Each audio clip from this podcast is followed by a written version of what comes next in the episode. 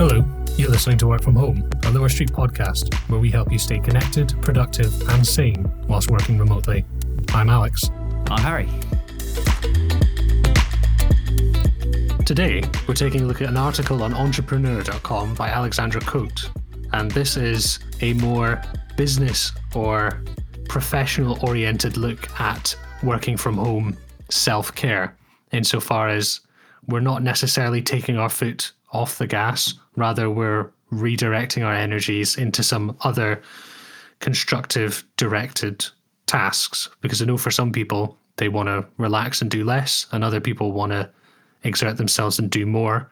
I know I'm constantly stuck in between telling myself to relax for a bit, but also get more stuff done. And it kind of leads to maybe a bit of a schizophrenic approach to it. But the first thing here is this idea of really paying attention to personal development outside of your career. And that is the idea of finishing work for the day and then going out and trying to grow in a different arena. Definitely. I think this is. I think this is sort of a nice halfway house, if you see what I mean. I think you know the kind of overarching thought from my perspective is is is this is all really great advice and definitely something that that we should all be thinking about because there's a real opportunity here to kind of spend this time that we that we otherwise would be spending drinking beer or watching football to kind of further develop ourselves and, and kind of really learn new skills and all this kind of stuff, which I think is really important. I think it's also important to say though to be mindful of how we're approaching this and to the kind of stuff that we've talked about before in previous episodes, not letting basically this could really take over work life balance. I know I'm guilty of this again, of just kind of using all the spare time to actually do work related things. And while these professional development things or personal development things can really be separate from work entirely um, and actually don't even have to be directly connected to the industry you work in or the career that you've got, but it still is quite worky. And so I think it's important to just kind of stress again like it's important to have that work and life separation and not let the two bleed into each other.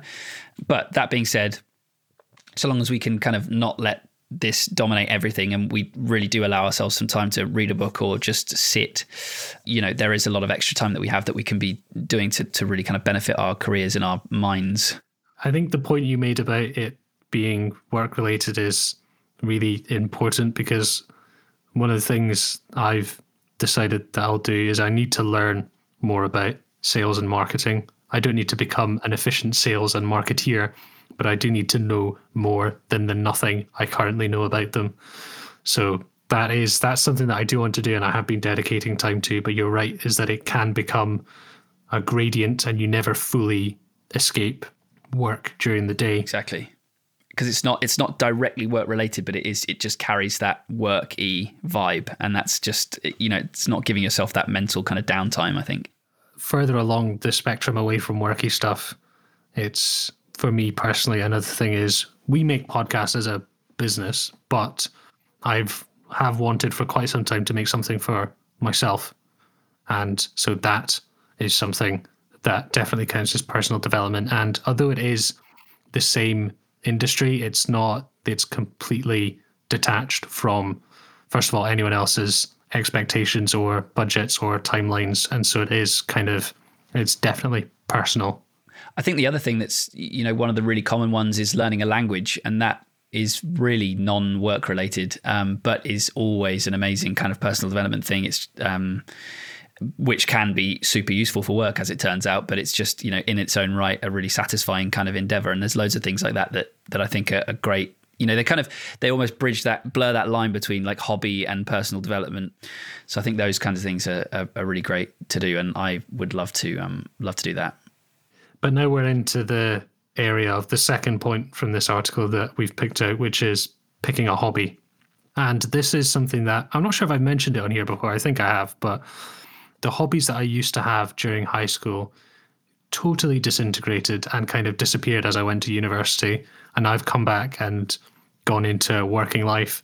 And I've kind of discovered that a lot of the hobbies that I used to have, I just don't have anymore for one reason or another. So I think this is a perfect opportunity to reinstitute some of them, whatever they may be. I know I've fallen into that that trap. Well, a, trap to a certain degree. There's some there's some hobbies that I'm glad I dropped. So I used to be an an avid video game player, and that would be not healthy. you know, staying up till 3 a.m. playing violent games is definitely not something that's that's good for personal development. I don't think, or at least not all the time. But yeah, making music is a huge one for me that I used to spend a, a huge amount of time doing, and now I spend a huge amount of time thinking about it, but I don't actually do it. And so, while it is another audio related thing, it's a it's a hobby that I miss greatly. And I think quite often the best hobbies are creative ones. You know, when you've got some output of some sort that you can look at afterwards and say, "This is what I did as, as a result of my hobby." It also raises the interesting question of if you were to just pick one out of thin air, what would you pick? Which I suppose this this point in the article is an invitation to do that, is to pick a new hobby because all of my hobbies, even the ones I don't keep up anymore, they all involve some form of really intense attention to detail and some form of a painstaking process. So if I were to pick a hobby, I would definitely pick something that doesn't involve concentration for hours on hours on hours on hours. What out of interest, what what kind of hobbies are we talking? What were you what were you into? One of the biggest ones was I used to make scale models a lot. That's kind of what I had in my mind when you were saying that. That's interesting, yeah. Yeah.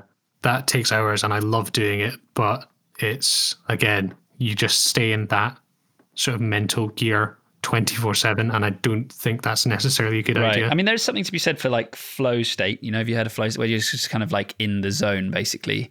And that's just really healthy because you're just like not thinking about anything apart from the task in hand. And so whether that's like painting a warhammer thing or building a ship or something you know it's really easy to well not easy actually. I find it quite difficult. But if you're into that kind of thing to just like really be in the zone like that's actually quite a healthy mental state to be in but i can I do see what you're saying. Like it is quite a heavy sort of mental load as well. You can't just sort of flop doing it. You're kind of really doing it.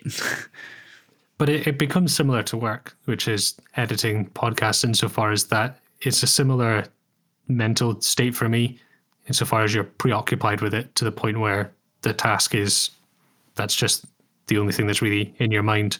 And that is a good thing and it is really useful, but maybe I should have something else that I do maybe a sport or some some sort of team sport, which is not obviously not doable at the moment, but something that was maybe on the other end of the spectrum that forces you to get outside of your head a bit. Actually, that's a that's an interesting one. So I there's a a guy I follow on Twitter called Naval, who's sort of famous for these big tweet storms that he does. He's kind of a you know entrepreneur VC type guy, um, super interesting but one of the things he sort of talks about or has referenced, I'm not sure if it's his idea or someone else's, but I, I, I heard it from him, is that you should have a hobby that keeps you creative and a hobby that keeps you healthy. And was there another one? But anyway, what I took away from it is you should have a, a hobby that keeps you healthy and a, a, hobby that keeps you creative.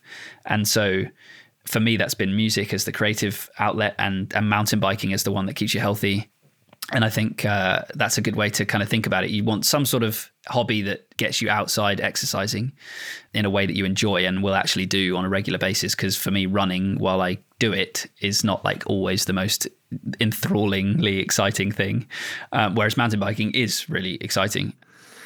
The third point here that we've highlighted is don't overexert yourself. And this is about drawing the line. And I think we've both fairly thoroughly demonstrated in previous episodes that this is an area that we struggle with is that first of all where ideally would we draw the line? And second of all do we pay attention to it? Definitely. Because i have i definitely have a point in the day at which i would ideally draw a line but the point at which i actually pay attention to it is definitely later than the point at which i draw it. Yep absolutely. I'm exactly the same. You know my line is drawn at six o'clock when it's bath time for my son but i very rarely do not then return to some form of work related task. So yeah, I don't have a huge amount to add to that. I think it's just a really good point, something to stay conscious of. It is a balancing act. And if you have any success whatsoever in actually applying this to your life, then please do let us know. WFH at lowerstreet.co. I think it's one thing to talk about these things, often speculatively, but it's another to hear from people who've actually done them. So if you have had success with drawing this line in the sand, then do let us know, and we'd be happy to have a chat about it. As ever, more information available at wfhpodcast.com. Uh, and we'd really appreciate if you could share this episode with one other person that is working from home that you think would enjoy this episode.